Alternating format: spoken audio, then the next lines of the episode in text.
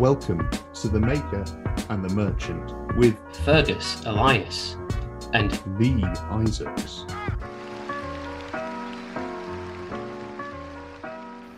Hello, and welcome to that podcast that just won't end. It's me, Fergus Elias, and joining me, of course, as ever, is uh, Lee Isaacs, who'll be talking to us extensively about his Flavors of Spain tasting that he went to well, in 2021. Uh, Lee, uh, do you want to start with that straight away? Lee? Lee? Ah. Sorry, I'm supposed to be quiet, but now I've ruined unfortunately, Lee uh, has left the building. He's left the hotel. Uh, no one knows where he is. But luckily, I am joined by a significantly better podcaster than either of us combined. Um, and someone with way more followers, way more interest than us. Um, but Janina Doyle, podcaster Drum roll, extraordinaire. please. Drum roll, please. Does that sound like a drum roll? I mean, whatever the hell you've done, your whole video's disappeared. So, I mean, I wouldn't, I I'm wouldn't oh, back, challenge I'm back, I'm back, I'm back. I mean, don't challenge yourself with sound effects. Can you hear me? Am I, can here? hear you. Would it be better if you weren't here? Uh, probably. Uh, Yeah. It usually is.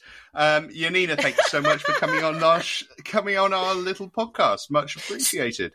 So, no, no, thanks for having me. My question is now, am I a co-host or am I a guest? Like, what is my role today? I think today, today, Scylla, uh, you are a co-host.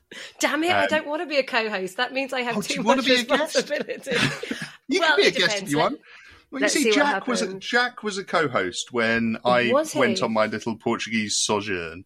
Mhm, and we mhm. called him we called him a co-host. Lee Okay. is on his Oxford sojourn at the moment, so you can be a co-host or you can be a All right. guest, um, whichever you prefer. Uh, I'll be both. I'll be both. Both. Okay. So, so as co-host today, I just want to say um, the two of us are really happy for everybody listening, and uh, we're thanking you in advance for what could be the best podcast that has ever been put out there, or possibly the worst. So, do bear with us; it will be an experience nonetheless. It's a bit like that Tenacious D song, you know, tribute, where they're like, "This No, is not no, no. the greatest song in the world." A kind of. I maybe I. I don't know if Yeah, I you do see, you remember that. see, you I see, t- you do get the cultural references. Mm, I said you were not allowed to bring pop culture whilst Lee is not Right. here. Fine. I told you, I, you know, as I go as fast as, as Spanish words because of my learning, yoga, and then wine. Ah, tengo una tortuga naranja. Naranja. Wait, wait hang on. Tengo, Yeah. I have Yeah. una a Yeah, tortuga, Tortuga. a, a, like a like a turtle, yeah, naranja. a naran- naranja, an orange. Yeah. Oh. That's right. I have, an, orange, turtle. tortoise. Well, turtle. actually, oh yeah, actually, it could be. Actually, it could be. It, to be honest, it's not like I'm I- advanced level. I'm getting there. Although you really, you could turn that into vino naranjo, as in you know, like an orange wine thing. That you could use that for actually, considering this is supposed to be a little bit of a wine-related podcast, as an. I, I'm, I'm not sure you get the zeitgeist here. Uh, we only have Sorry, one, li- one listener. It's my mum. She'll be Oh, hi- thrilled to hear that I'm using that I'm using my Spanish. Hi, mom. Hola, hola. ¿Cómo estás? Buenas tardes. actually, no, actually, I suppose. Well, Spanish time. I mean, really, it's buenas noches now. I mean, it is eight o'clock in the evening. So, Uh, but- but it depends what time our listener is listening. Precisely. Well, buenos días, buenas tardes, y buenas noches a todo el mundo. Okay, I think How we've long got is a piece of string? um, ooh, possibly too long for the people listening. hmm Right, no, listen, So, come on. You're in charge. You Yelena, actually, I am in on. charge, and this is this is this is the problem because if I'm left in charge, things don't really work out. Like we have a four minute introduction where we basically talk about um, Spanish stuff. Anyway, flavors of Spain tasting. Lee went to. Um, neither of us went to, so we can't review that for yet another week. But you never Well, know. I mean, Ooh, I can tell you what. No, Were I wasn't there? but I can say Spanish stuff like, did you know that Spanish is the most planted, you know, country under vine? However, It's actually in third. Well, unless it's changed, because of course you know, obviously year after year. But a few years ago, I a few years ago I checked the statistics, and they were in third place in terms of production. I don't know unless you want to argue with me. So what's what, what causes that oh, distinct oh well, that's funny. cor- That's funny you asked that. um, that would probably be the older vines that Spain. Older I love vines? this. Yeah, because I asked you to ask me about that. That's funny. But I yeah, actually fantastic. didn't say. So what we're going to do though, we're going to park that okay, we're going to because I want I want vines I want to, I want to come back to that. But what I really want to do is start with uh, getting a little bit under the skin of Janina Doyle. well, Um, that, that's actually a negative, but all right, fine. Don't get under my Well- skin. well, I yeah, might no, hang I- up. Okay, yeah, but then it's but that but but it's fun. sure thing. yes. Ask. Um, so- what would you like to know, Ferg? Tell me about your first experience in wine. Well, I'll tell you not the necessarily the first experience in wine, which was But- simply but- I but I asked for that. okay, the first experience in wine was probably I drank some Blossom Hill rose rose Yes. the uh, white Zinfandel. Anyway, or, or Mhm. maybe it wasn't the white Zinfandel. I think it might have been the darker one, the Grenache one. Anyway, does it really matter? But it was No. the first wine I was like, oh, yummy, and that's Mhm. actually my journey into wine. And I was in search of the good stuff, the pink stuff. And Yeah, yeah. was highly disappointed every time I would go to a restaurant with my mum and dad. So they'd be like, "Oh, our daughter's posh now. She like, you know, yay, she's sophisticated. She likes wine." So they'd be like, "Darling, would you like a glass of wine? Because you know, you actually have, you know, some, you know, knowledge about wine now." Uh, and I said, "Yeah, yeah, yeah. I want some rosé."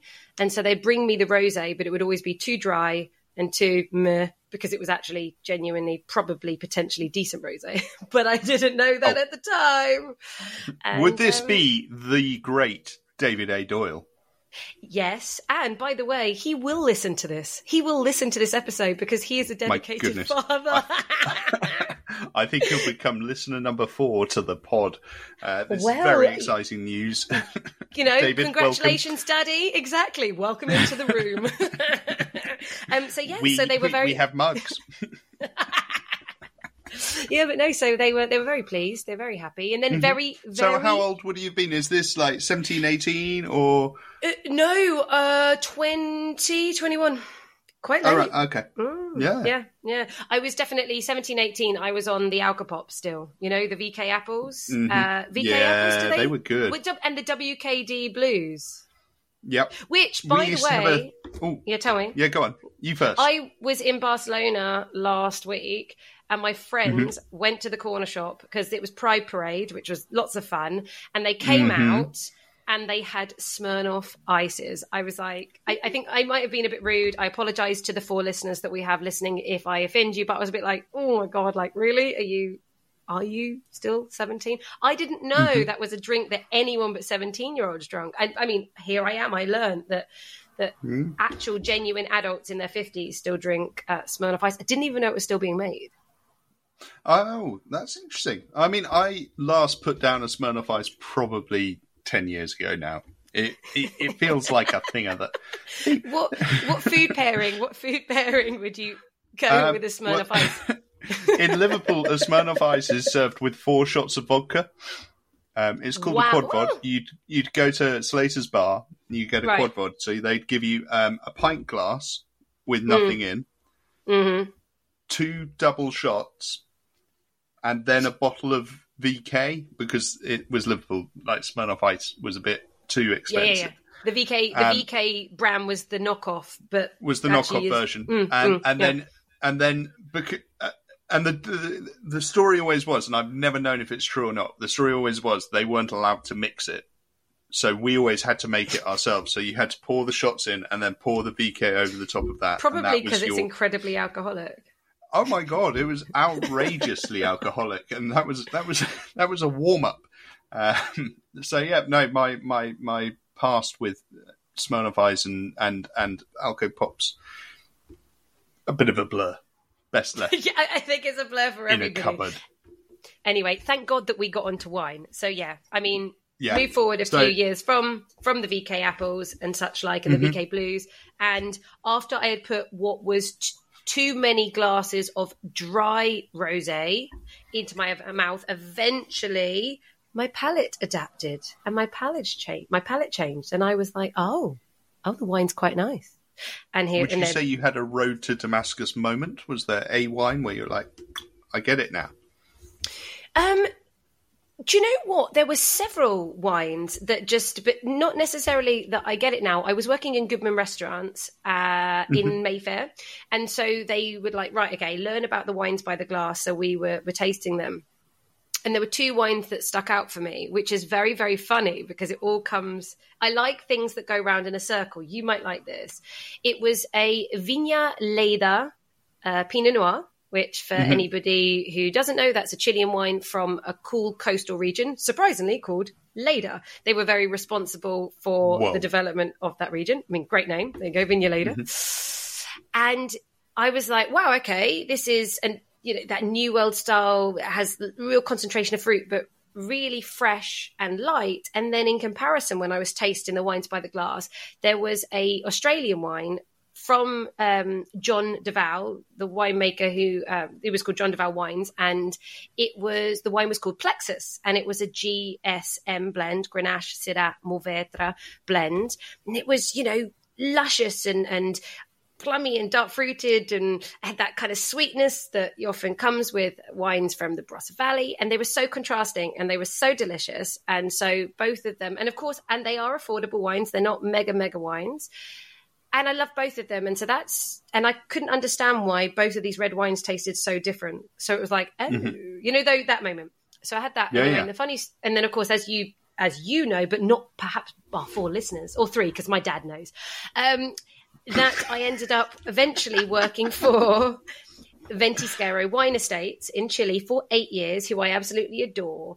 And they had a lot of wines in Leyda, the cool climate region. So, you know, all that connection with Chile. And John Duval himself was one of the winemakers for the top, top wines in Chile. So, I love the fact that basically the first winemaker I ever learned about and Mm. the first wine region that I was like, wow, I really like in Chile, the two of them came together to be the winery that I ended up working for. And when I met John Duval, I met him uh, after what? Hang on, what in Bordeaux? What wine event, is in Bordeaux? The Is that yearly. the big, is that the en primeur tasting the big the big one where they all No, that's it's, I'm Oh. because it's not. oh, Was Vinexpo ever in Bordeaux? Anyway, Oh, it doesn't matter. Yeah, no, Was I, yeah, no. I went to Vinexpo this year. It was in Bordeaux. uh, Yeah. last year. It was in Bordeaux. It wasn't. But was okay, it fine. I- It was Vinexpo. Well, no, because uh, I don't know. Because I isn't Vinexpo now in Paris anyway. I don't know whether it was originally. Vinexpo is in Paris. You're right. Let me. Let, while So you what- keep talking, I'll look up. You're going to look it up. It's funny because Yeah. I've had a bit of a brain freeze. But anyway, the big trade event was there, and John Duval came down, and I remember I met him. We had a boat on the river going down, and it was actually. A, I'm not a celebrity lover. I've met a lot of celebrities in Goodman Restaurant, like Dustin Hoffman. You know. um like oh I don't know oh Emma Bunton from the Spice Girls she was lovely Oh, that must have been quite cool. She she strikes me as being lovely. she came in with she was her one of her besties. What's his name? That Lemon guy, the one that had that ridiculous Keith Lemon. She came in with Oh, Keith he's a bit of a Lemon. twat, isn't he? Though. he is, but he was a little less twatty than the telly, but not much less. anyway, but you know, I, I've seen, I've met celebrities, I've served celebrities, and for me, I'm a bit like, well, you're just a person. And I had a proper celebrity crush on John Duval, and it was all like, oh my god, hi, like you know, you don't really understand about my wine I'm- journey, I'm you, you know. Yeah, please like me. And we ended up going and having beers afterwards in the like Ventisquero Airbnb rented house afterwards. And I'm sat on a sun lounger looking out towards the river going, This is cool. I'm drinking a beer with John Duval. It was nice. Nice story. cool. Well, nice story Yeah. for me. I'm not sure about anyone else I mean, listening. no, no, I like it. So, Did you find uh, out? so Did you wait? Did you find out what it's called in Bordeaux? uh, no, Just- irritatingly, nothing's popping up in my emails, and I'm, I have a feeling it. I I have a feeling it was Vinexpo and that they changed location or something. Anyway, I don't know. It was there. It was there last year. Um, No, but this is. I mean, we are talking back six years or so. yeah, It doesn't matter. I don't think it anyone cares. It really doesn't. No, It's a. Tr- it's but a that's big, fine. trade wine fair. Lots of wine, And it's lots in, of and people. it's in Bordeaux, It's in Bordeaux. which is a great city to visit. Highly Oh recommend. I've got Tot- no, no, totally. And I was going to say as well, anybody who's going to Bordeaux, like you just have to go to Saint-Émilion. You can't like Mhm. anything else you do is up to you. But if you miss Saint-Émilion, you've missed the whole essence and the beauty of Bordeaux. Because actually, ironically, the left bank where you get your great, you know, you know, Chateau Margaux and all of these first growths and the things that everyone talks about, it's actually kind of on flat land. It's not actually they've got the impressive chateaus, of course, but in terms of landscaping, the left bank is not hmm. something that's that exciting. But Saint-Émilion, with its tiny little cobbled steep, like the village with the with all the vines surrounding it, everything is quaint. And also, don't wear flip flops. Do not wear sandals or flip flops, as I learned going out for dinner, because there are parts oh, that Oh, are no, so, you and it's didn't. s- shiny, slippery stones. Oh, Janina's gone. Oh, I'm back. I'm here. I'm here. Hello. Oh, you're back. Oh, I I'm lost you but you your signal. Yeah, your signal went a little. Yeah, your your signal went a little bit funny then as well. So who knows? Is it me or you? Oh, maybe it's me. Don't know. Um, Dunno. amazing. All So, so yeah, no, uh, go to Bordeaux. That's that's the that's the outcome of that chat. Um, so how? That's the so How did? that's the message we've gone from, gone for. So, how did you go from um, talking about those those those wines and the GSM and and how did you get from there to eat, sleep, wine, repeat? Which Mm. up until I started TM and TM, which is obviously my one true love, um, was my favourite of all the wine podcasts. Um, how, how what's the pathway? Where where did you go, and how did you get there? So I told you I was fascinated. Oh, wine is different. I think I, you know, when you figure out that each wine, and even if you like a wine, then you taste it the next year, and very often, unless it's a commercialized five pound wine which is made to taste the same no matter what, you're like, oh, this is a little bit fresher, or this is a little bit darker fruit this year. So I hmm. went on that journey. And so I study, started studying my WSET, so my Wine Spirit Education Trust exams. Um, I did my level two with Goodman's, they paid. Then level three, they were like, nah, we're not going to pay just in case you fail. So I was like, screw you. And I paid it myself. And I'd done my level three. And then I just found it absolutely fascinating and started this career as a sommelier. And so I went over to Beast Restaurant, which was part of the Goodman Group. And at that point, it was like Norwegian King Crab and USDA steaks. And there was like a 600 bin wine list. Wait, 600? Maybe it was a 300 bin. I think it might have been 300. So sorry, half that. But you know what? Never let the truth get in the way of a good story. There were lots of wines. There were wines up to mm-hmm. at £6,000. That's why my digits are getting mixed up. And we had, you know, the, it was Russian owned. And then the owners would come in and they would be like, oh, you need to get more expensive wine. And we'd have Chateau Latour, we'd have, you know, we'd have Mouton Rothschild, we'd have wines that were 3,000, 4,000 pound a bottle, but they'd be like, Janina, we need, uh, sorry for any Russians listening. Janina, we need more expensive wine. I'm like, okay, I will That's get more Russian. expensive. and so it was great fun. So I was I was very lucky that on Monday night I was opening up Harlan Estate, so really expensive Californian Yep. cult wines. I was opening up Penfolds Grange, the you know the wine that probably put Australia on the map for super super premium. So I was opening up these very expensive wines all the time, and of course tasting them because as a sommelier you need to actually genuinely check that the wine is okay and appropriate for them. So I was doing that, and then yeah, did my WSET uh, level four, so the diploma. And then when I finished, Ooh, high roller. ooh, ooh, ooh, ooh. Yeah, do I remember it now? No, I mean, obviously, every day is a school day, so there's always something more you're learning about. But I then was selling the Pangea and the Vertice, which are two of the John Duval wines made in Chile with Ventisquero Wine Estates. And during this time in this really nice restaurant, Beast, these were my go to wines to surprise guests who would normally go French. So I would always be showcasing these these wines, they would be like, oh my God. First of all, they'd always be like, oh no, I don't want to spend that money on Chile, you know, thinking that Chile doesn't make premium wines. And I'd be like, look, I'll open it up. If you don't like it, I will drink it myself and you can pick something else. And so when that position became available with Ventisquero Wine Estates, which was as a brand ambassador, I jumped at that, got that job, did that for eight years. But during that time, well, seven years, again, I'm quite clearly just making up numbers now. But during that time, does it matter?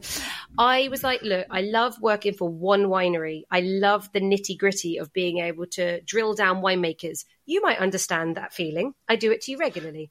I love Yes. to ask questions, and it's very annoying.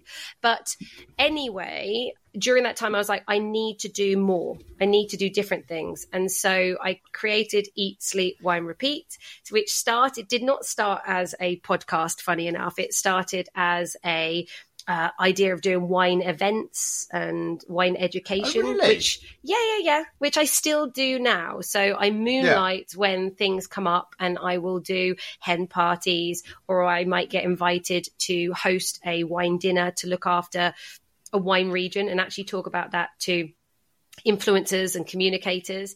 And then I just loved the idea of a, doing the doing a podcast. And so a sommelier that I was selling Ventisquero to, also Ventisquero to, he also wanted to do a podcast. So we started our very first podcast together, and it was called Unfiltered.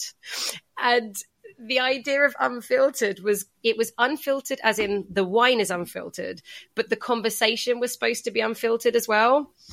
So we had this idea that we were going to get really quite honest and frank and open and like nothing off limits. But we were asking Oh, yeah. guests like, hey, come on the podcast and, you know, tell us about your most ridiculous sexual experience. And then they were all like, yeah, no, not going to do that. We were like, yeah, okay. So unfiltered will just have to be about wine. Didn't we were like, yeah, it'll be so fun. It'll be something really, you know, everyone will want to hear about wine no and idea. and criminality. Like, tell us about like the last thing you robbed, and you know, and nobody wanted to Yeah. tell their secrets. So anyway, so we did this podcast. Heartbreaking. It, yeah, it was, and um, yeah, it was. But you know what? I, uh, it was a bit messy. And um, we would just do it in restaurants. There'd be noise. We would get random. We'd get our friends on, and it was all good fun. But it, it just, um, eh, it was what it was.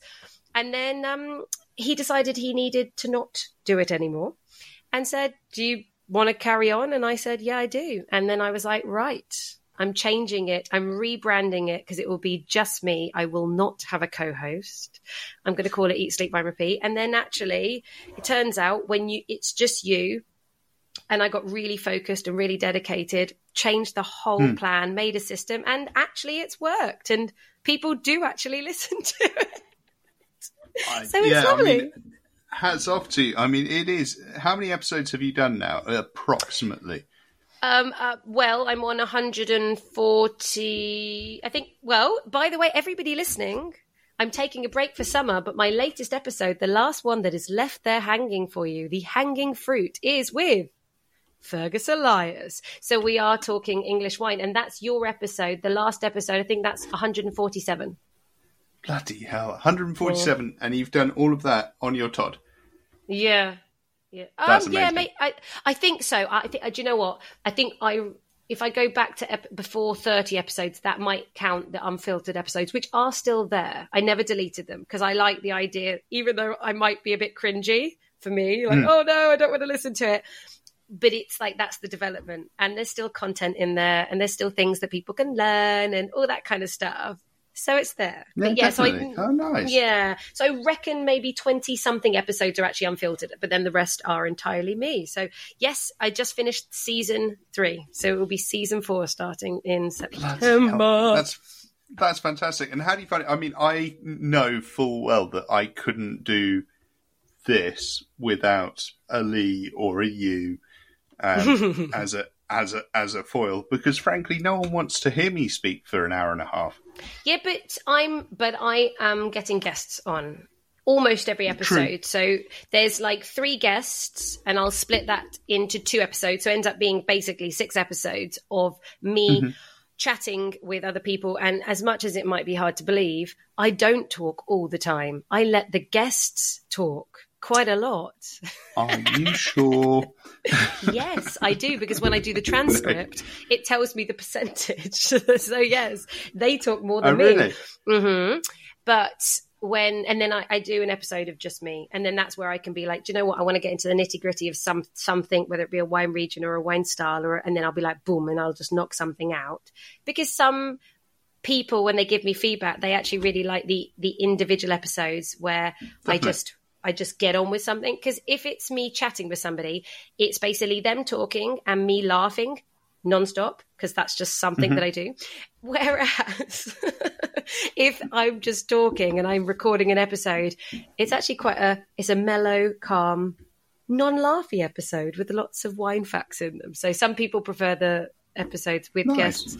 So it just just to mix it up and you know a little bit of something for everyone. Hopefully, hopefully. Hopefully. Mm-hmm. Um, so, with that in mind, uh, you briefly alluded to uh, old vines. Um, I did. I like them. do you hold a particular opinion on them? They're good. Nice. this is this is good content. This is the this is the sort of shit people come for. I Old did. vines are act- good. I did actually the one of those episodes where again just geeked out and just said everything I wanted to say about old vines on an episode uh, recently because I went to Campania with the Old Vine Conference. Oh, yeah, nice. it just really opened up my eyes. I have all okay, so my opinion, interpretation, whatever you want to say of old vines before was okay. Generally, old vines produce less fruit, therefore more concentrated a lot of the time, not always, and therefore can produce some pretty nice, tasty, concentrated, interesting wines. Full stop. Good. That you know, which is good. so old vines are good. Yeah. But when you go on what we did, we were in Taurasi, we were tasting a lot of uh, the wines of Campania in general. Um, I was just blown away by actually the history of these vines, but also the idea that they are using like the genetic DNA, looking at it all in labs, and they're using that and replanting and believing they're explaining how this material actually can give us answers, you know, how to handle drought. Like the hmm. issue they are predicting in Italy, because obviously I went to Italy, that by 2050, places like Sicily are just going to be desert. Puglia down in the south is going to be desert. So it's like there is there that if something doesn't change, like what the hell? So That's really not that long not to at go all. either, is it? Very well. It's funny, isn't it? Because here we are. I mean, us in Britain, and we're having this most crappy weather at the moment, crappy summer. But you know, the whole of Europe is in this crazy heat wave or whatever, you know, and it's that hmm. seems to be the norm now, doesn't it? So it's just fascinating when you go, well, hang on a minute. First of all, when you look at old vines, there's n- the nostalgia. Like, just anyway, in general, I just love walking down amazing ancient forests and going, wow, if the trees could talk. It's the same thing with the vines, but they can be used to start looking and trying to deal with the problems and pests and diseases that are coming up now with global warming. Plus, the fact that actually, when I did this amazing old vine tasting of about 12 mm. different wines, that there was there was this beautiful mid palate concentration of all the wines. There was this minerality, beautiful bright flavors, and it, it was it was consistent across everything. And you're like, right, you know, there is something that old vines so are giving you in terms of quality, in terms of flavor. Um, and so, and yeah, and of course they're more resistant. We know as vines get older, the roots go deeper. They are able to withstand so much more. So I just, I think that they're only really starting to explore so much now with our understanding of what we can do in labs. There's going to be even more that they they can tell us and they can probably help us with. And of course, with grafting and all this kind of stuff, it's just brilliant. I just think it's um. So yeah, I like them. They are good. Nice. Are there any Yeah. particular old vine wines what you would recommend? Oh my god. Well, to be honest, I was there. So I actually, well, off the top of my head, I recommended in that podcast Ridge. So from uh, California. Oh, California it, I can't remember the annoyingly I can't remember the actual wine specifically. Uh, but Hmm. it's one of their Zinfandels, and oh my god, that was my favorite of the tasting. And Catena Zapata in Oh, Argentina. yeah. Yeah, They've got some really old vines, like 90, 100 year old vines, and it, one of their Malbecs. Oh my god! It again, it's um, oh, it, the Argentino.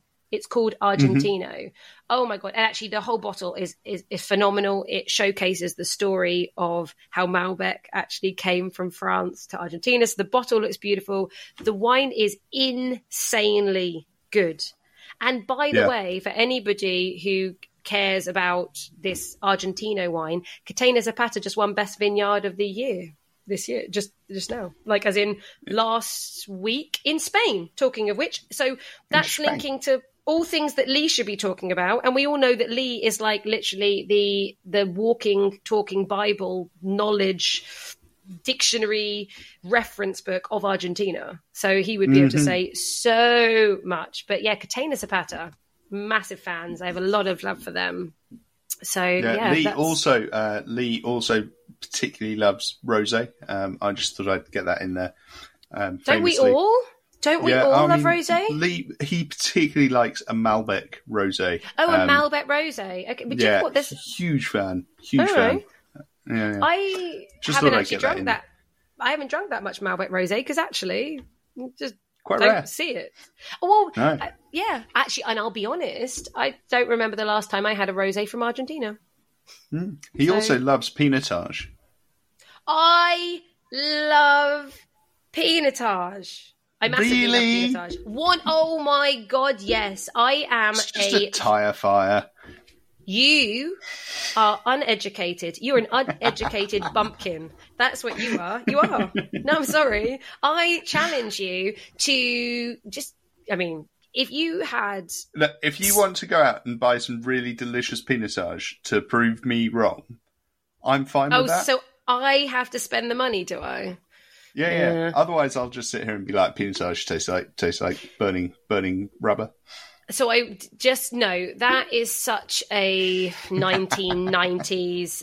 You know, feedback. It was tar. It was like banana skills, skins. It was nail varnish remover. Yep. It was bubble gum, and they used to teach you that in the WSET. school, No. like that. Did they they've- really? got yeah that was kind of like that's the and then the problem is they've, they've got rid of it now uh, that you Yeah. could taste some pinotage and it was super light and then you could taste some pinotage and it was really full bodied and then you're like what the hell is this but Yeah. You've got to remember that the history of pinotage goes back really only 70 odd years. Um, Cannon Mhm. Cop is one of the like the people that they've got the old they've got the Well, old they they've got the oldest pinotage turned- vines. Well, they only turned fifty this week. Well, yes, but they had been planting Top- things. Yeah, yeah, yeah. yeah. They oh, just they're just an amazing. Oh, they do. Oh my god, they do an amazing pinotage rosé. Do they though? Yes, yes, they do. And you know what? I would buy Yeah. that one for you because it's Oh, yeah. like, oh my god, I was tasting it and I was like, Yeah. the richness, the the creaminess. That I mean, it was so powerful but fruity and dry. It's Mm-hmm. a dry rosé, and it was like it's like eleven pound fifty a bottle, twelve pound a bottle. I'm like, Oh, right, sold. that it is so good. Uh, you can get it from Frontier Fine Wines online. I was, I was, I, I've, I went to see Kanonkop in January when I was in South Africa. I've tasted Nice. all of their reds, but never tasted their rosé. So when I tasted it recently, I was actually, and it, you know, I was tasting it there and then, and I was so blown away because I was so excited by it because I just didn't assume it could be that good for for what it is, of course. And um, and it's so affordable. But no, Pinotage is generally the, all the good Pinotage is medium to full bodied. It has like chalky tannins. It has this sweet and sour note. It's always a mix of like black and red fruits. You know, it might have something like Asian spice or soy or balsamic. You know, it just it's the ultimate barbecue wine. So, sorry, Oh, did you say balsamic? Like vinegar? Yeah, Yeah, like, Like the sweet, like super the high, sweet. super high VA, then like sort of territory. Is that, is that Oh my at? god! So it tastes You're nice just when so annoying. no, it do- they doesn't. You're just oh. I No, no, I will wait I- for you to drink some pinotage next time and come and come and tell me. Um, but there's so Yeah, yeah. many. there's so many phenomenal producers. I can actually, I can probably list some for you if you, you need me to. You don't really. Do we care, need do some? We we well, not especially, but what I'll do is I'll I'll ask Lee, who allegedly is going to edit this. I say allegedly. I hope he's going to edit this. Um, I'll ask him to put some like elevator music in at this point Okay. there, um, and that, then and then once that ends, you'll come in with your list. Oh, really? Okay. Mhm. Well, I mean, okay, but I mean, I've already told you that peanut. I'm just looking. I'm trying to find some of my favourites that I've tasted recently. O- So are obviously, you are you saying you're struggling to find a pinotage that you liked? no. So right. L'Avenir is L'Avenir, as in L. Oh, just shut up. I'm not even. No, I'm not even going to laugh back because you're being rude to one of my favourite grapes. Yeah, I put it up there. You know why favourite? Really? Because, um. Most no, that's not fair because I don't really have a favorite, but I get really excited by it, and I think I get excited by it because it's not a grape that people credit as highly as I think it needs to be. So, dinkum. Yeah, L'Avenir is in L apostrophe Avenir. They they Mhm. are one of the originals, and their pinotage, their single block, it has this perfume. There's a, a, a brightness and a lightness to them. I love them, and of course, I've already mentioned um, Kanonkop. You can get some uh, really good uh, Beyerskloof. That's really fantastic. Um, what else? Uh, uh, uh, I'm trying to find ones that I. There's lots of great ones, but I want to talk about the ones that I've tasted. Hmm. I mean, we're not even going to edit this, so everyone's going to be like sat around going, "Why are we waiting?" Yeah, seriously, like this?" hurry up, Janina. Yeah, Uh, well, you know, I can't. You can't rush perfection. Do you know what I mean? Uh, I don't know. I think you can. Can you? I mean, we could talk about Mhm. something that you prefer to talk about, considering. Well, Shall we? Shall we? don't like we take it along Yeah, yeah, we can. to our next section? What's the next which, section? Well, it depends what day of the week it is, but this week I think it is what's in your glass, or as I like to refer to it as, this week Janina has mostly been drinking. Which she act- well, actually, she has because Mhm. it is a this week. Today is a Monday. Today is And Monday. Apart from drinking uh, a beautiful glass of Balfour Brut Rosé for lunch, that was a nice Oh, treat. what for a Monday very good start. choice! it was a very good choice. I really enjoyed Was it it. a 2018? It was a 2018, of course. It's yes. in good shape, So- isn't it?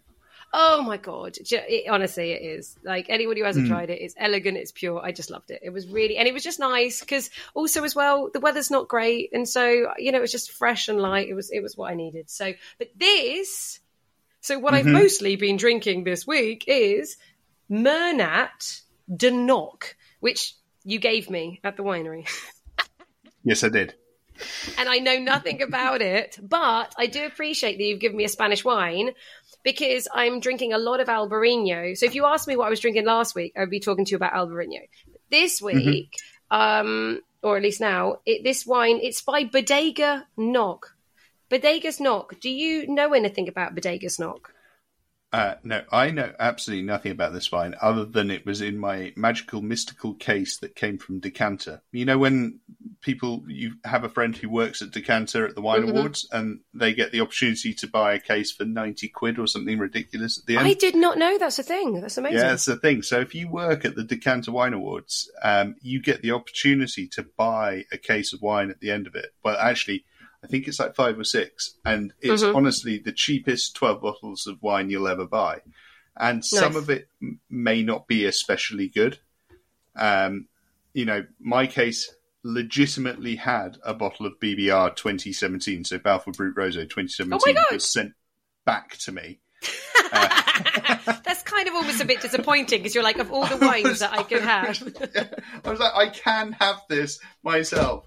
Um, but yeah, so um, that was one of one of my bottles uh, that was sent to me were from a case about two years back uh, from a decanter tasting, which is why it's got Well- those weird QR codes on. Yes, well, the actual wine so is called Mernat, and it is a Cabernet Sauvignon blend with some Petit Verdot, some Syrah, and Tempranillo, and it's from Vino de la These are great varietals. Absolutely, I like it, and actually, it work. It really works. Um, and it's from Vino de la Tierra de Castilla. So basically Castilla-La Mancha. So we're talking probably 40 miles south of Madrid. I mean, basically all in the middle, the big lump in the middle of Spain where it's really freaking hot, which is funny because, you know, it's super continental now. You've got none of the Atlantic breezes from the north helping you. The mm, mm, Mediterranean's mm. too far away. It is just continental. It is hot. And I, of course, as you know, actually have been drinking. Well, first of all, I told you last week I was drinking Albarino, super fresh, super light. Of course, we work for an English winery. So I'm getting really, really used to drinking 12% alcohol or 11.5% alcohol. And it's funny. I've just opened this up and I smelt it. I'm like, oh, it's monstrous. Like it just smells like alcohol, but in a really delicious Mediterranean, juicy way. Um, and it is 14%, but actually it's a powerhouse. What I love about this winery is their labeling. Apart from that, it's actually quite a cool label. And funny enough, it, you're looking at this bottle right now. Do you think hmm. that is like that is kind of like old vines? Do you think they're actually trying to showcase old vines on the label? It's a weird. I think, it's an I think M yeah, shape. yeah, it could be, could, yeah, but it could be an M-shaped vine. But I still, th- yeah, I think it's a vine, but they look a bit yeah, I think you're right. But they look a bit more gnarly. But I have to say, anyway. So I like the bottle design, um, but. Nice. I like more that they give you loads of information on the bottle. So Now you see, it says that is why this bottle has been sat in my desk or near my desk for so long because it is. It's such a clever back. I love those sorts of back labels. Sorry, you go ahead. No, Um, I was going to that ask. I was going to ask you what you think as a winemaker who actually has some control, probably, in what happens with labeling of his own wine. What you think? Because Mm. I love this. De- mm, okay, so moving on from that. No, but I Have you met it- Jack? the marketing department. God, you know, but you know, it's nice because it says. well, Uva seleccionada de viñedos propios. So it comes from their own grapes. It comes from a night harvest. It's 12 months in oak, and the oak is French oak. It there's 42,000 bottles made. It's telling you you should serve it between 15 to 17 degrees, which I really appreciate because the amount of people who do drink wine but think that room temperature for red wine is literally leave it on the side and if we're going through a heat wave you can still drink it. It's like no. Um, so I love That's that they're saying well, 15 that's the thing. Room temperature was room temperature in the Middle Ages, which is when there wasn't a heat. hell of a lot cooler than it is now. Precisely, precisely. And actually, hmm, oh, you know, I don't even have to give a tasting note. It's telling me that it's bright cherry red colour. Mm, yeah, it is. Ah, okay. Yeah, oh, wait. Yeah, it's definitely, I mean, ruby. Oh, yeah. I mean, it's Yeah. ruby. It is. Yeah, and it's thanks. bright. No, Yeah, you're happy the, with that? in the light, it, in the light, it would looks a bit darker, but that yeah. No. Um, intense fruit aromas, spicy with smoky notes. Well, it is. It's getting quite leathery. And also, I might note this is a 2017, so actually, it's quite a treat. Mm-hmm. And Castilla-La Mancha is not really known for, you know, you get some. That's the place where you get really good value. It doesn't, Right. you know, it's not like Rioja, Priorat, Ribera del Duero, where you're getting your reds, where you're like, yes, you know, good vintage. Let's age this. You know, this is what six years old.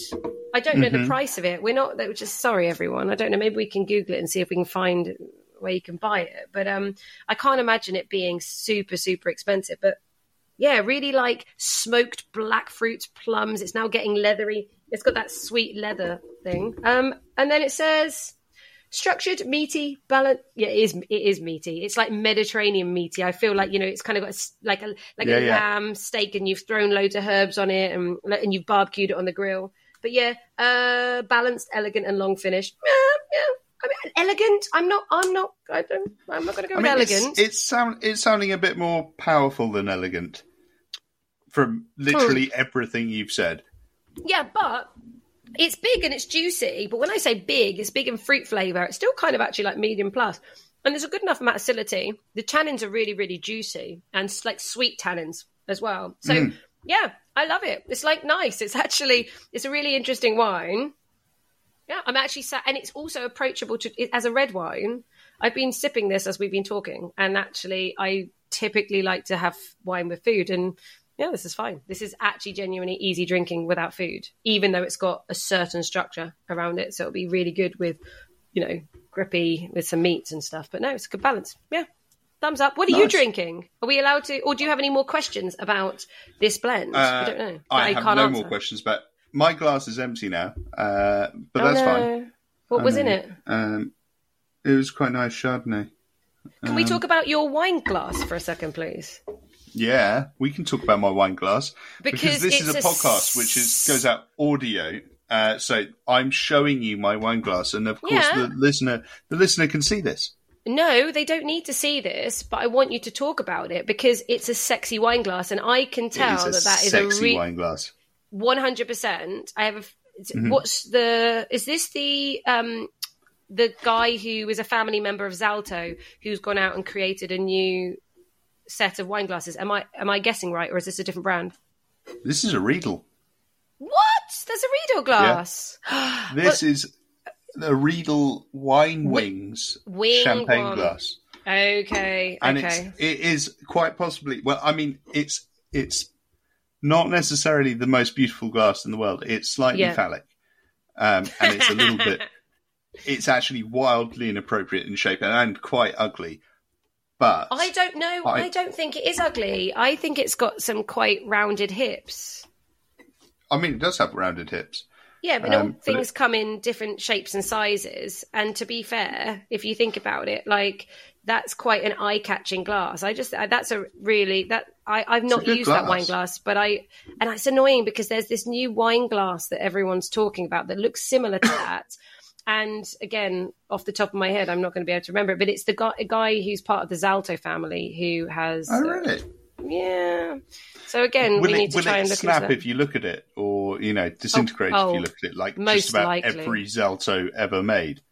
Yeah, I have a Zalto glass that is literally super glued together. The the stem Is has it? a cork in the middle of it, so I can still use it. It's kind of funny, and I keep it because I actually can use it. It's ridiculous. Yeah. After Yeah, spending I forty mean- pounds on a Zalto glass, I was like, I didn't break the bowl, so I can actually still use it as a wine glass. so yeah, the um the stem is super glued with cork. Oh I mean, dear. I managed to keep uh, Jancis Robinson glass. You know those ones that she Yes. made. What it? I managed to keep that really going. I managed to keep. Yeah, I managed to keep one of those going for nearly a year and a half before Bethan broke it in the dishwasher. Oh no! And you're still going to marry her? Oy. Oh. Ay. Can I bring? Can, uh, I bring a wine section into this? Am I allowed to bring a new you can, topic? You can, you can you can you can bring a topic. This is an open book session. This is okay. So, what I want to bring to this conversation is whether your four listeners know. I would hope your mother knows. Um, you're getting married. Imagine if she Yay! Like, Yay. Mom, surprise! Yay! But you're getting married, Hi. which makes but it makes me super happy that you're getting married. Yay! Congratulations. You know that because love. I love love. So. you're Love, going love, to get love. married.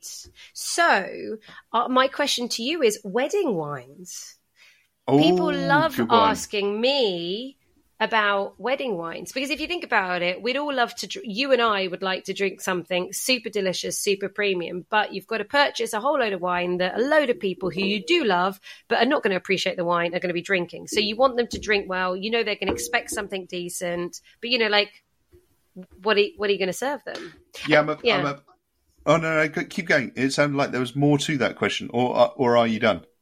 No I'm Oh, done. you're done. You're done. I'm done. Okay, cool. Yeah. So I feel like the expectation levels are quite high on Mm. wedding wine. Um, it's that classic thing of I, and I'm sure you get it whenever you go out for dinner with friends. Because I work in the wine industry, the wine list gets passed to me. The fact of the matter is, if the wine list isn't a list of English wines, I'm probably the last person you want to select it Oh, because no. I'll just go, well, that, well, that looks expensive, so we'll choose that. Um, that's not quite the way you're supposed to do it I know. Um, so yeah, uh, no, I am feeling the weight of expectation a little bit on that front. Um, so I have started to toy with ideas on what I want. Um, interesting okay for- so what what have your thoughts been thus far, um, I think I'd like Blanc de Blanc for my toast. A blanc, Oh, yeah. just a blanc de blanc in general. Uh, no, Blanc de Blanc Balfour 2018 in Magnum. Okay, but right, which is a great choice because it is amazing. Mm-hmm. But let's imagine as well, if everyone can go English and you're getting married in England, oh my god, yes, you should get the Balfour Blanc de Blanc. But let's imagine that they're like, In no, Magnum. I've put yeah in, in Magnum. All sparkling wine should be in Magnum if it could be in Magnum. But yes, anyway, say they they can't or they you know because again we're talking about value and they're like I want to save myself as much money and I'm not going to spend it where where would they where would you reckon where do you think you would go for a blanc de blanc if it wasn't a Balfour blanc de blanc Oh, I'd um, I'd probably go to Balfour and get the Blanc in, in Magnum.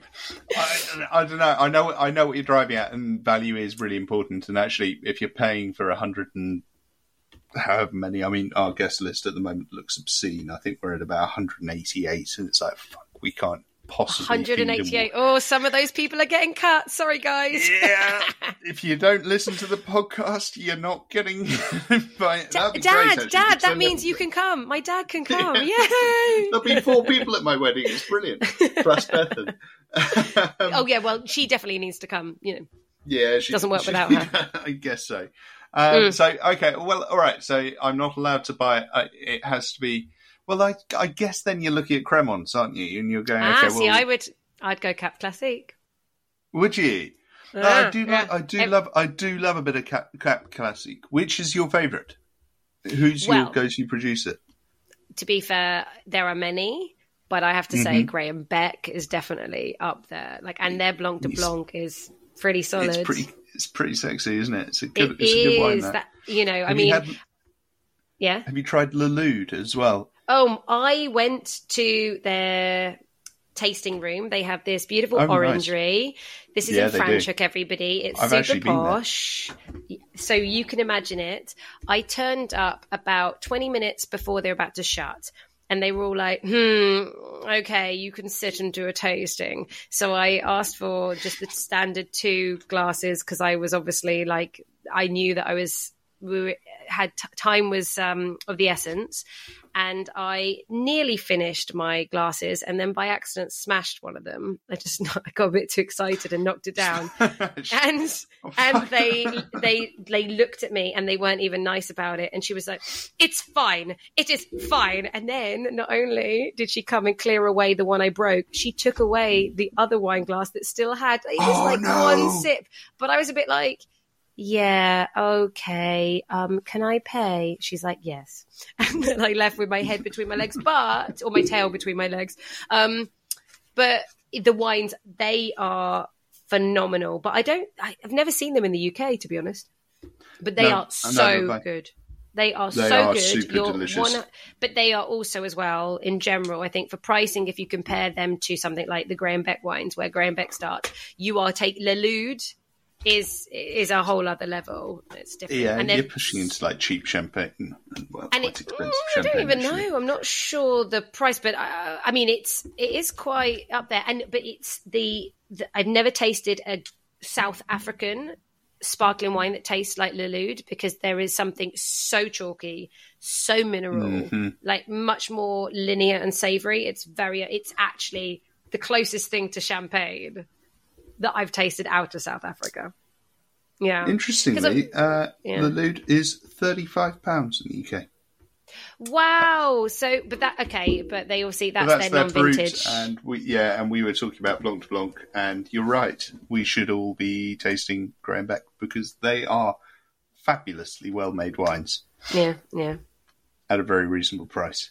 But that's Um, obviously if you can't afford Balfour Blanc de Blanc in Magnum format. Yeah, I'm not quite sure how I'm going to do it, but I'm I'm doing it. I'll, You I can will still a few. find a You way. can still a few. Um, so then, I- okay, I so that's your spark. Yeah, gets in the way. So that's your sparkling, and then Yep. are you going to have a red, white, and a rosé, or just red and red and white? Uh, I'm actually I'm gonna I'm gonna hedge and go quite big on rosé and white. Love and that. Then have Okay, a li- okay. Have a little bit of white, a little bit of red, and obviously rosé. I'm going to have Lynette's. Okay, Um, of course, of because course. it's tasting really good at the moment, It- and I'll probably Mhm. put some in Magnum, which is what people keep asking me to do. Um, yes. And I keep saying no, but I'll do it for my own wedding. because, Well, I hope you bake too this much. Is how it works. Yeah, yeah, yeah. Um, um, but no, I so I, I our wedding's early summer. We're probably looking for like an outdoorsy vibe. I really like the idea of there just being ice buckets full of still rosé just kicking around everywhere, and people can just dig in. Um, so I think I really like that. And then I'll probably get some Chardonnay. Um, and then you know if we're doing if we're doing alternatives, Yeah. Chardonnay, Macon Village. Okay. Yeah, that'll do. Yeah. Okay. That's Yeah, okay. I mean, I- I might. To be honest, though. I would um, maybe want to love take my love affair to Chile and um, Oh, go Chile, get- Chile are great actually. you know, get There a are some lovely ones. Casablanca Chardonnay or something like that. Or even if Yeah, I yeah, could, nice. if I'm spending a little bit more money, go Elqui would be a little bit more sophisticated, perhaps, and things like that. But I, yeah, no, no, no. I think, but Mac, at the end of the day, if you're going for, well, ah, no, I want. Don't know if I told you, I want Beaujolais Blanc. I said to you, I, I- Beaujolais I, Blanc. Yeah, you were going to talk about this. I was What gonna talk is about Beaujolais that. Blanc? Tell me Bo- all about Beaujolais Blanc. Beaujolais Blanc, my friend, is 100% Chardonnay. Actually, it's it's amazing because it's a you know everyone talks about Gamay, the red Yeah. grape variety, which is literally the majority that comes out of Beaujolais. I mean, there's less than three million bottles being made of Beau- Beaujolais Blanc.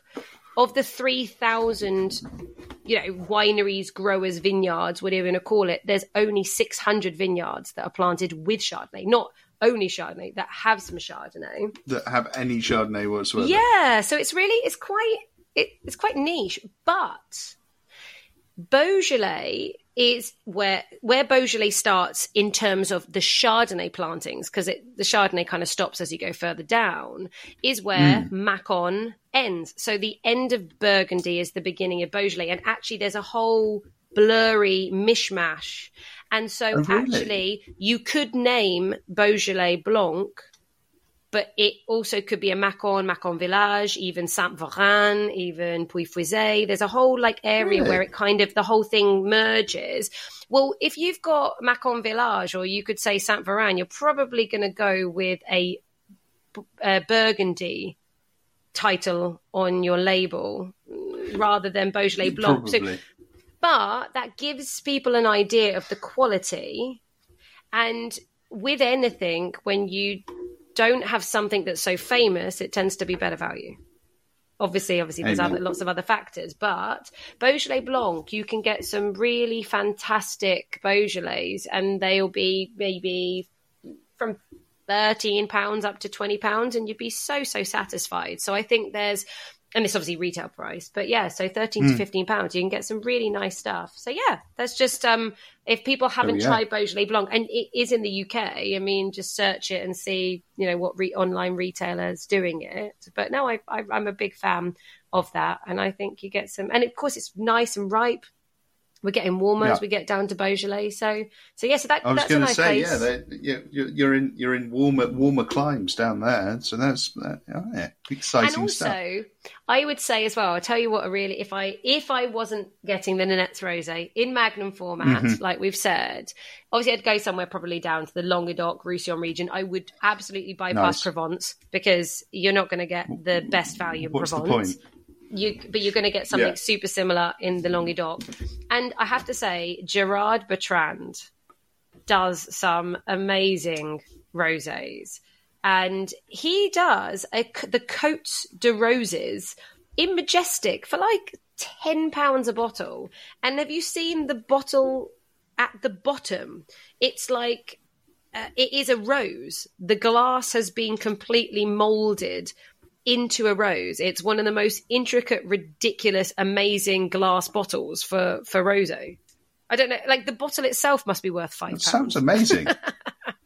It's actually it's, so again. yeah, if you no, were don't thinking me like started on bloody price of glass. well, glass, right, precisely. But it's super fancy looking. Not only does the juice taste actually pretty good, uh, and Gerard Bertrand obviously is a legend Hmm. down in the south of France.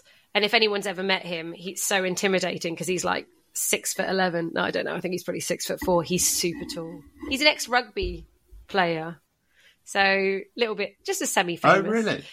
Yeah, yeah, yeah. Yeah. Yeah. So he, but he, but he's a serious winemaker now, and all into biodynamics. Massive, massive into biodynamics. He's written a book on biodynamics, actually. But no, it's really interesting. Anyway, so he, that. Cotes de Rose again because it looks so fancy in the bottle as well. That's a cool wedding wine. What about your red? Yeah, that's not a bad shout. Um, red, I'm not sure. I I, I was thinking of Beaujolais Village, although that again, I, Oh. the problem is I Mm. have quite expensive tastes. Or you know, Luke's Pinot Noir. I have to remain brand loyal. uh, Uh, you are being brand loyal, and actually, it, uh, it, it, from my side, if I was the winemaker, I think it actually makes sense, definitely, to have your own wines. But yeah, I mean, if oh, would you? Okay, so you would want a lighter red, would you? I think I would because I'm thinking I, I don't we don't know we haven't nailed down menu yet, but the talk the talk is you know it's late spring, early summer. You know you're mm. into spring you're in spring lamb territory.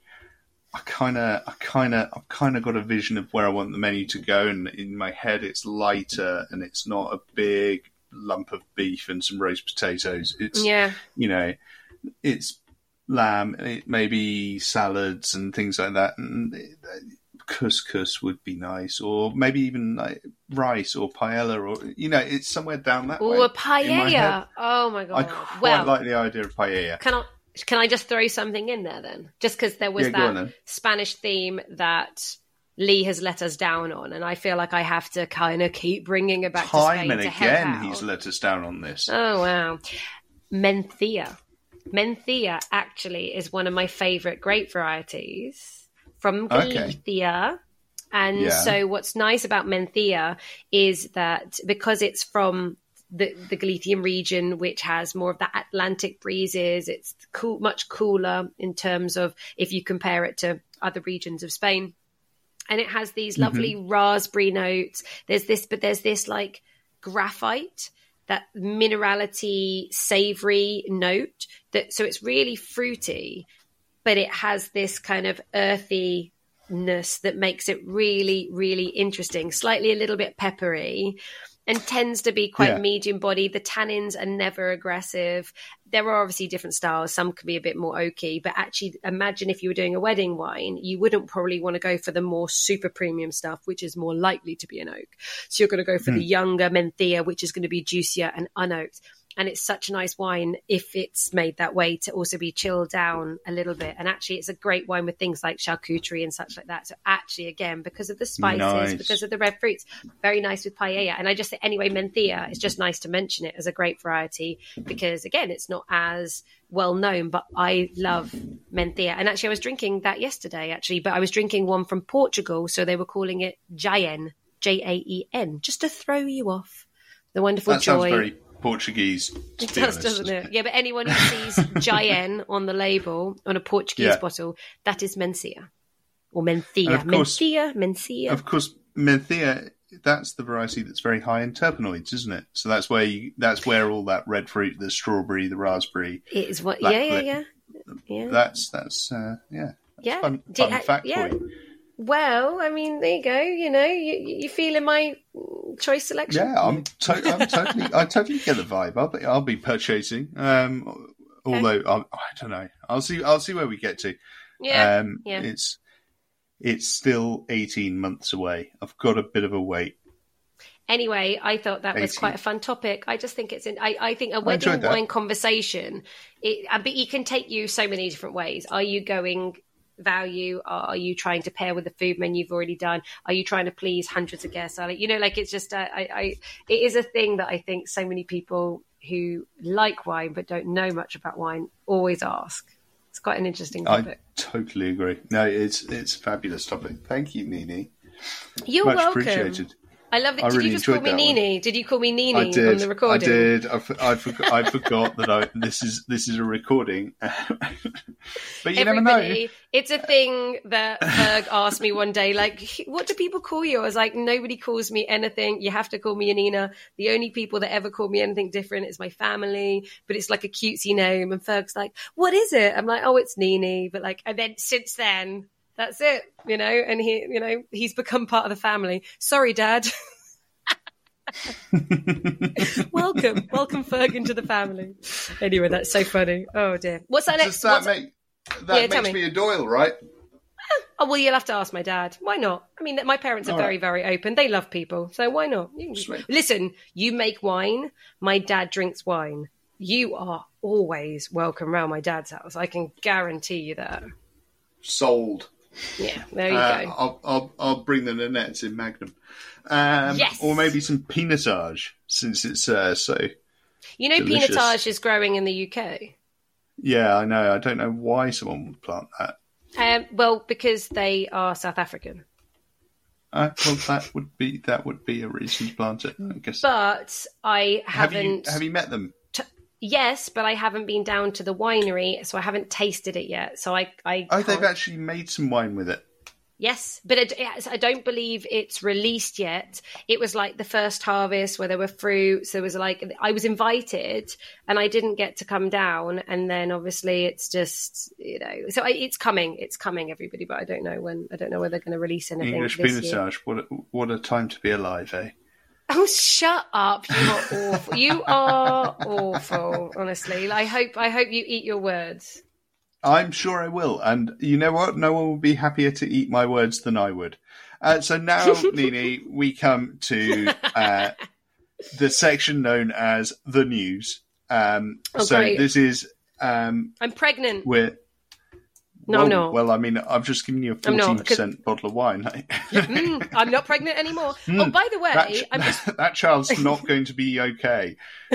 or maybe they'll have a beautiful love for wine and appreciation. By the way, the I want to just tell you that that glass that I was talking that I thought you had, Hmm. Oh yeah, it's by Kurt Joseph Zalto. So I don't know what member of the family he is, but the glasses and they're super curvy, super sexy. Is called Josephine Hoot, as in H U T T E. So if like you were to investigate U that, T T T E. well, not you've added in an extra T. So Josephine. So J J O S E P H I N E. Josephine Hoot, if I'm pronouncing it right, but H U T T E. Uh, does the U have an upsilon over it? Or is Mm, it I an mean, it- What's the, what's what's it called when it's uh, it's two little dots over the top of it? Yeah, it does have that. Yeah, is the answer. Um, so so that's actually the German word for hut. okay, so Joseph Hutt. There you go. Joseph But Hut. there's some. They are some pretty. Go and check out those glasses, and everyone listening, check them out because they look. I haven't used them, but I Hmm. have been recommended them, and if I had the money, I would actually buy some because I enjoy. Talking? Are we talking spenny here? I um, am guessing that they would be setting you back probably forty-ish pound a glass as well. I mean, if they're made the same way as Zalto, and Zalto's forty pound a glass, is they are probably going to be forty, aren't they? It's a lot of bunts, isn't it? Yeah, yeah. Anyway, a I'm I'm sorry for interrupting. So we were going to do No, it's news. So What this news- is what the news news. oh my god. Yeah. Mm-hmm. Yeah. Yeah. Um, um, so what what what we do uh, usually, gosh, you can tell that Lee is the glue that holds this podcast together. I Uh, don't know. I think do I think it's been going really well. To be honest, how dare you? He's just a really talented man who's just really kind and works really hard and is really good Mm. at this stuff. He Uh, is, sorry. by the way. Oh, we ah no, Lee, we love you. You bash yourself. Everyone loves you. You're intelligent. You're wonderful. And you're fantastic. Oh, by the way, and I love the way you sing and put songs together. And so I did say to Ferg that I was going to put together a song, and he said Oh absolutely yeah, I'm looking not. forward to that. No, I didn't. No, you I told me not. You You know- go right ahead. No, no, No, I'm, wait, I'm ready I for the song. No, because I started making one up on the spot, and you were so unimpressed. Then it really hurt my feelings. Oh yeah, no, but I mean, okay, we can No, talk about that it. off there, off there, Off air. Um, off air. off there. Yeah, no, let's talk about that song. Uh, so, uh, you sent in an article uh, which will need explaining for me because I am Trey Simple, and this is the bit where Lee educates me. It's a section I like to call educating Fergus.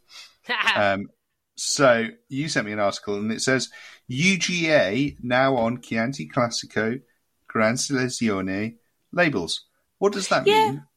Well, basically, it's just like they have created these UGAs, which stands for additional geographical units, obviously in Italian. And it's just that they've done this incredible mapping across Chianti. So obviously mm-hmm. the Grand Selezione category came out a little while back and it was like, look, you know, this is our super, super premium level. It's the top of the tier. The wine is has to be this certain quality, come from, you know, older vines and own vines and it has to be aged for 30 years. And so there's all these extra like requirements because of quality. But at that level, now on a label can have this additional geographic unit and the first bottles and this was put through like 2021 and it's finally now bottles that are going to be on the market you can actually see this so it's just the idea that actually understanding chianti it's so much mm. more than just saying chianti classico which we know is the original area of Chianti. This is where it all started. This is the history. This is the best soils. But actually, there's so many different exposures and different types of soils and, and different areas and different altitudes that express different terroir. And so they mm. have mapped it, and there are 11 new UGAs. And so it's just one of those things. They are across eight different communes. Mm-hmm. So it's the idea of uh, for anybody who's really want who likes San, the Sangiovese grape, who likes Chianti, that wants to go on a whole new journey. It's just that kind of idea. It's exciting that Chianti is now going into this new territory of absolute, you know, specifying different areas and different styles could I tell you specifically now the difference between, you know, a Radda and and Granary? I no, I don't know. I would need to start, you know, tasting all the different. Maybe you can now, but do you think that with the introduction of these UGAs, that might drive the narrative towards that. Well, I think that's the point, isn't it? Like, yeah. it actually, when you now look at, if you were to actually go online, see all the different UGAs, and then start working your way through, or to do a tasting, and it's nice Tough to be gig. able to be, yeah, well, you know, but to taste mm-hmm. a few and be like, you know, how does this change? How what what am I noticing in these? And you know, I th- but it's just it's, it's exciting. So now that's something that they've talked about doing for for quite a while, and now it's a thing it's happening. So that is the latest news from my side that I noticed that I thought was quite interesting. You know? Thank you very much, Janina. That was the new some news um, that you brought to the to the news section. So I, I appreciate it. And um, anyway, oh, and, and also just for anybody who wants Chianti Classico, just look out for the black rooster on on the neck of the bottle. That's a nice indication. If you ever see that, then you know. What's the story uh, of the black rooster? I think I've heard it, and I but I can't remember it. It was basically that the the story was that the it was uh, they wanted to work out like uh, Florence and Siena, it's like we see the two towns. They wanted to. They were always arguing over territory, so they decided the story was that they would. Um, the knights from each town would set out at dawn. So basically, when the the um, the the crow like makes a noise because it wakes up that they the knights will set off. And wherever they meet and fight that basically that's where the borderline will be. But basically yeah. and now oh and this is where i'm like is it florence? This is where i'd have to double check the story. But basically let's just say florence but we should probably double check this. Um, they decided to starve their their crow their rooster. That's the it's called. It's a black rooster. I don't know what. It's a cockerel, yeah, isn't it? It's a cockerel, but they call it a rooster. Yeah, yeah. So it, yeah, so yeah. they decided to start, starve the rooster, and they kept it up all night so that it was basically, you know, really the minute basically the minute that it could start making noise, it did. So the night set off much earlier. So basically, it had already done the whole of Chianti before it even met with the other knights. And so that's why the black rooster is used.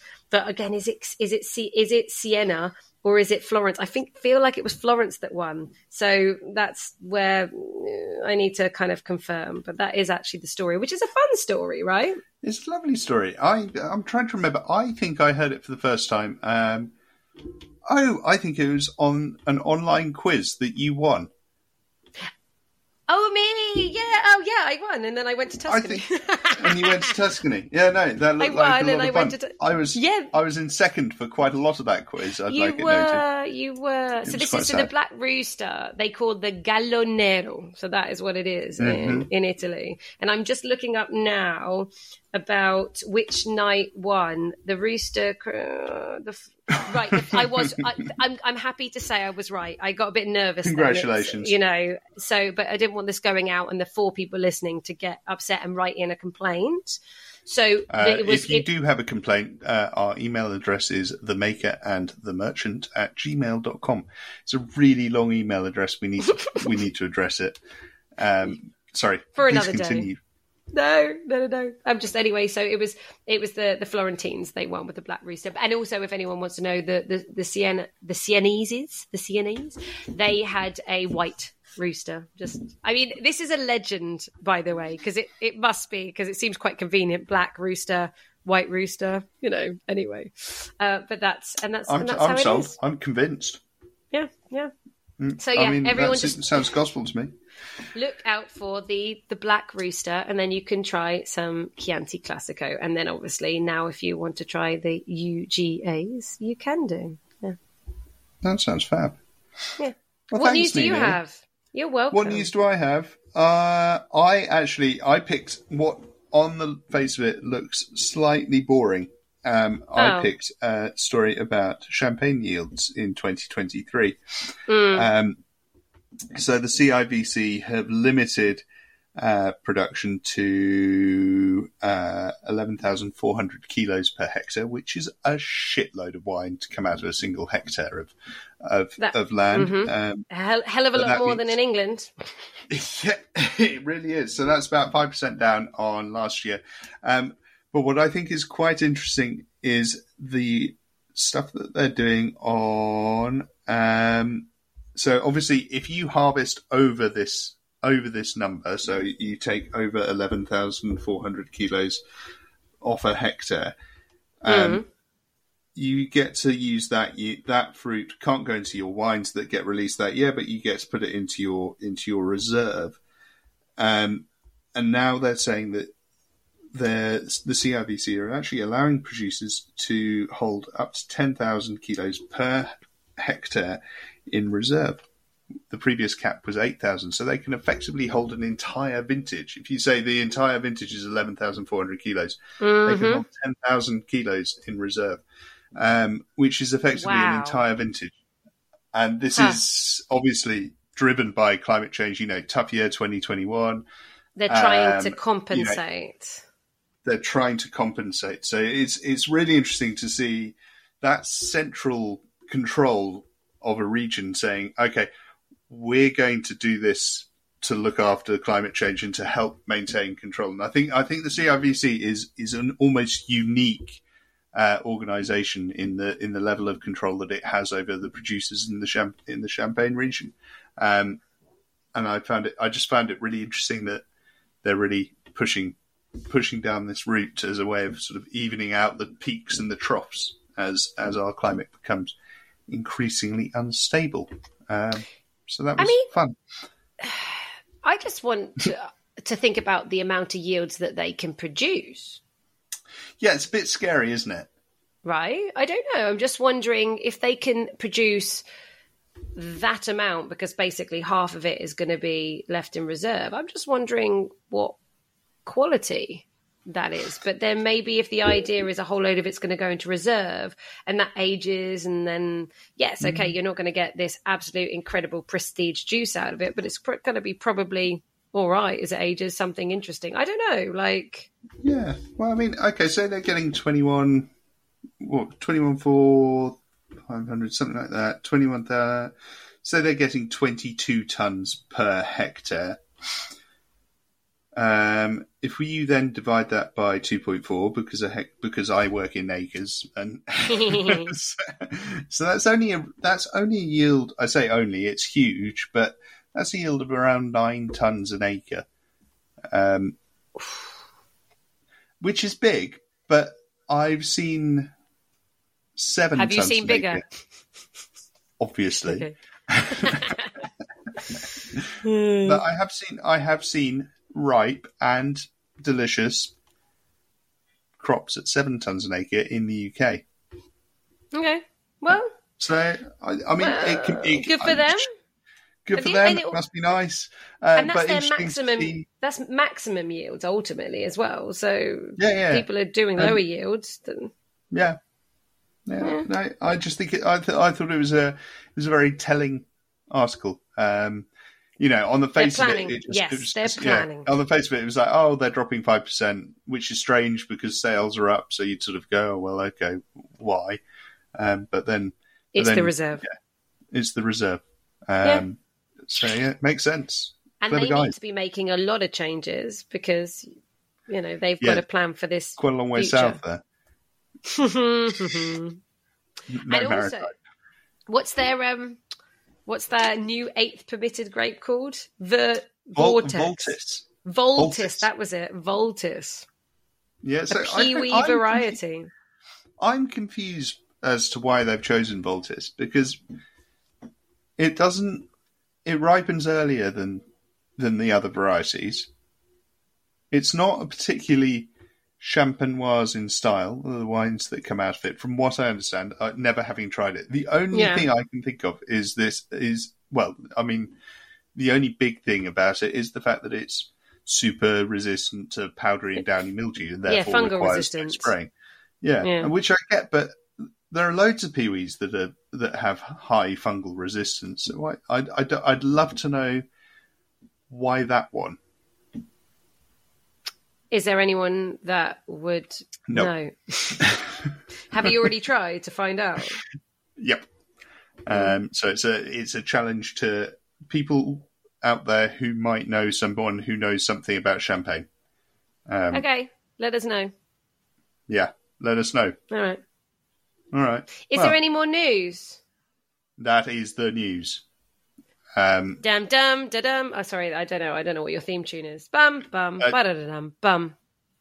boom. Nice. well, thank you so much.